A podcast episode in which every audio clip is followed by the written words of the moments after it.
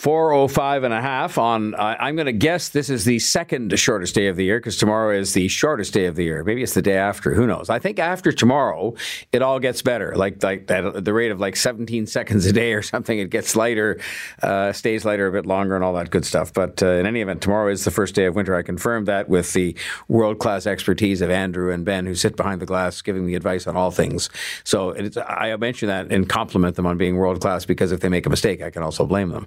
But having said all that, uh, it is not yet getting dark out there, but it is uh, 4:06 in the afternoon, and uh, we're not trying to discourage you by talking about the darkest day of the year and all that, uh, or further discourage you by now talking about the economy and talking about inflation and all those things that are of such concern. But I think they are of concern because they so much relate uh, to the reality that so many people are living uh, right now in these very complicated and perilous times. And to help us sort that out, we have our feature Dollars and Sense with Brett House, who is a professor of public uh, professional practice at economics at Business, uh, Columbia Business School and a fellow with the Public Policy Forum, the Munk School, and Massey College. Brett, how are you doing? Hey, it's good to be on with you. Good, thank you. So, what are we to make of the uh, inflation report that came out yesterday? And it said that the inflation rate held surprisingly steady, to use the headline. And uh, but I think there's other news buried inside that, such as the fact that the inflation rate has gone in half from where it was a year ago, and that there were signs of progress on the sort of core inflation. So, what are we to make of all this in terms of people out there who are just wanting it to you know, dissipate so that interest rates can come off and so that groceries won't be as expensive and so on and so on?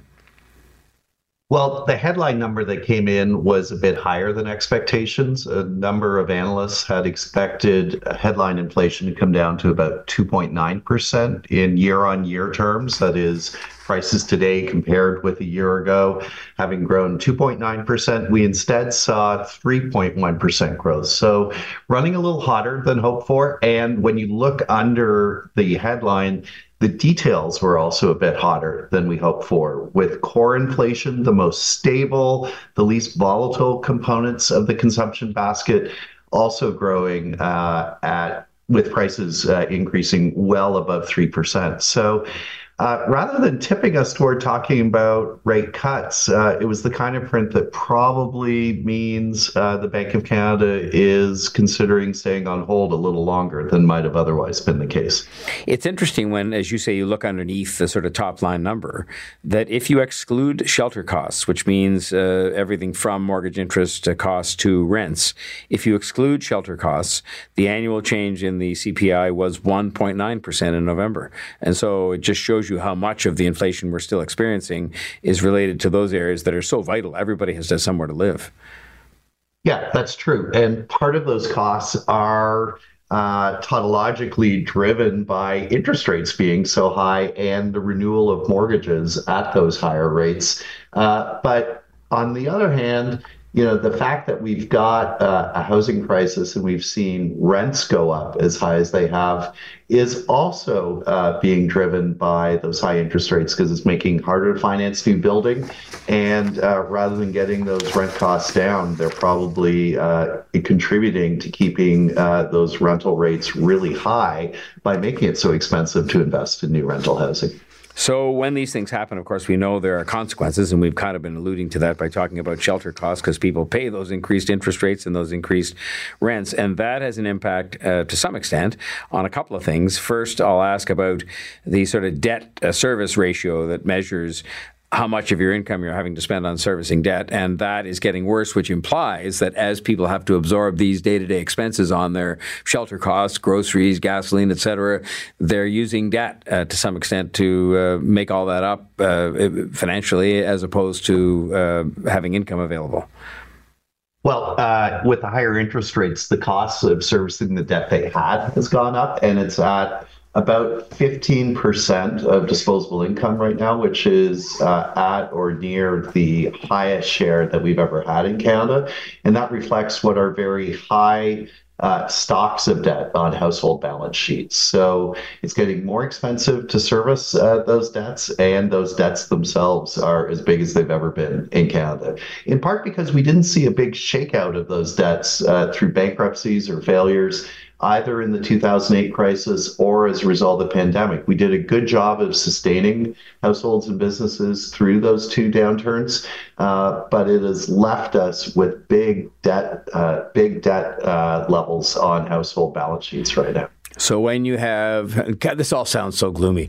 When you have the increased shelter costs, you increase gasoline costs, the increased uh, fuel prices, and so on, and then of course the increased debt we've just been speaking about, that's bound to have an impact on consumer spending simply because people just don't have the money uh, to go out and spend, especially on discretionary things, and so uh, consumer spending on a discretionary and per capita basis uh, has also uh, fallen, and that's another consequence of all of this.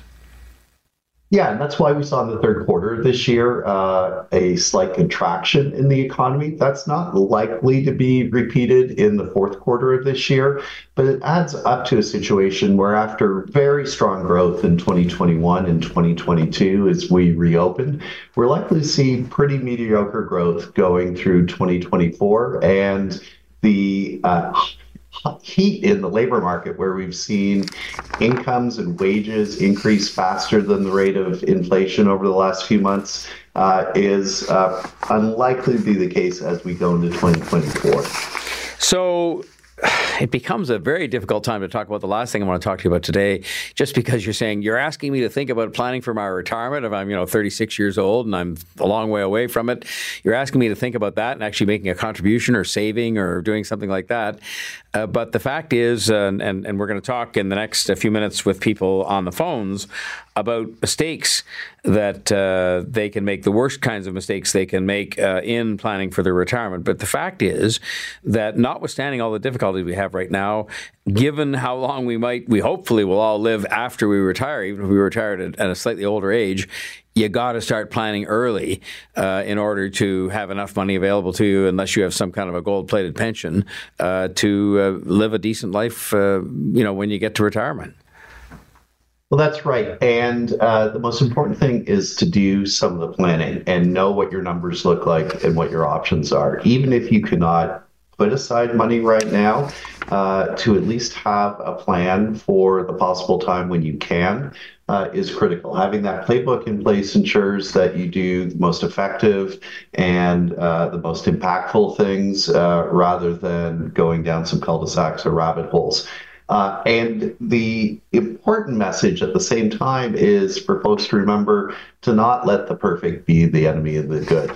Uh, you have to save, uh, and then figuring out what to do with that savings is the next step. But if you're not in a situation where you've got your expenses down or your income up to allow that savings, uh, trying to fine tune what you do with it is uh, really kind of a, a hypothetical. They say in this uh, article that talks about this that the you know one of the biggest mistakes you can make of this list they cover, and I'm going to talk about it a bit, and we're going to ask people at 416-872-1010 to tell us about mistakes they've made or things they did they were glad they did, aside from just the bonanza that came from house price uh, values increasing at the rate that they did. But one of the things that people uh, do is underestimate their retirement expenses and, and not sort of take a look going forward at how much they really do need in order to live uh, at a time when they have retired. Yeah, that's certainly true. And, you know, most of us underestimate our expenses uh, even yeah. when we're working as well. That's right. That's uh, why we spend more know. than we take in. I mean, it's all sort of fairly evident what you're taking in usually, but the spending seems to somehow go beyond that no matter what you do.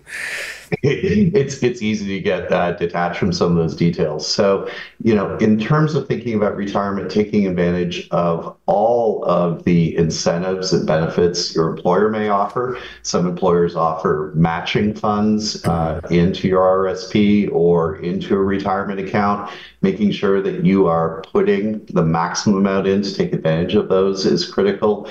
Uh, ensuring that you are using RSPs, TFSAs, and other you know tax advantage accounts effectively, uh, and uh, also when you're thinking about investments, not trying to shoot for the moon, diversifying and using low cost uh, ETFs or mutual funds that give you broad exposure to markets uh, really are some of the best ways to ensure over the very long term you are set up for retirement. Well, they call it dollars and sense, S E N S E, and I know why with Brett House, uh, who's uh, a very smart man with Columbia Business School and the Munk School and Massey College, and we appreciate your help in, in explaining some of these items that are so much on the minds of so many. Thanks very much.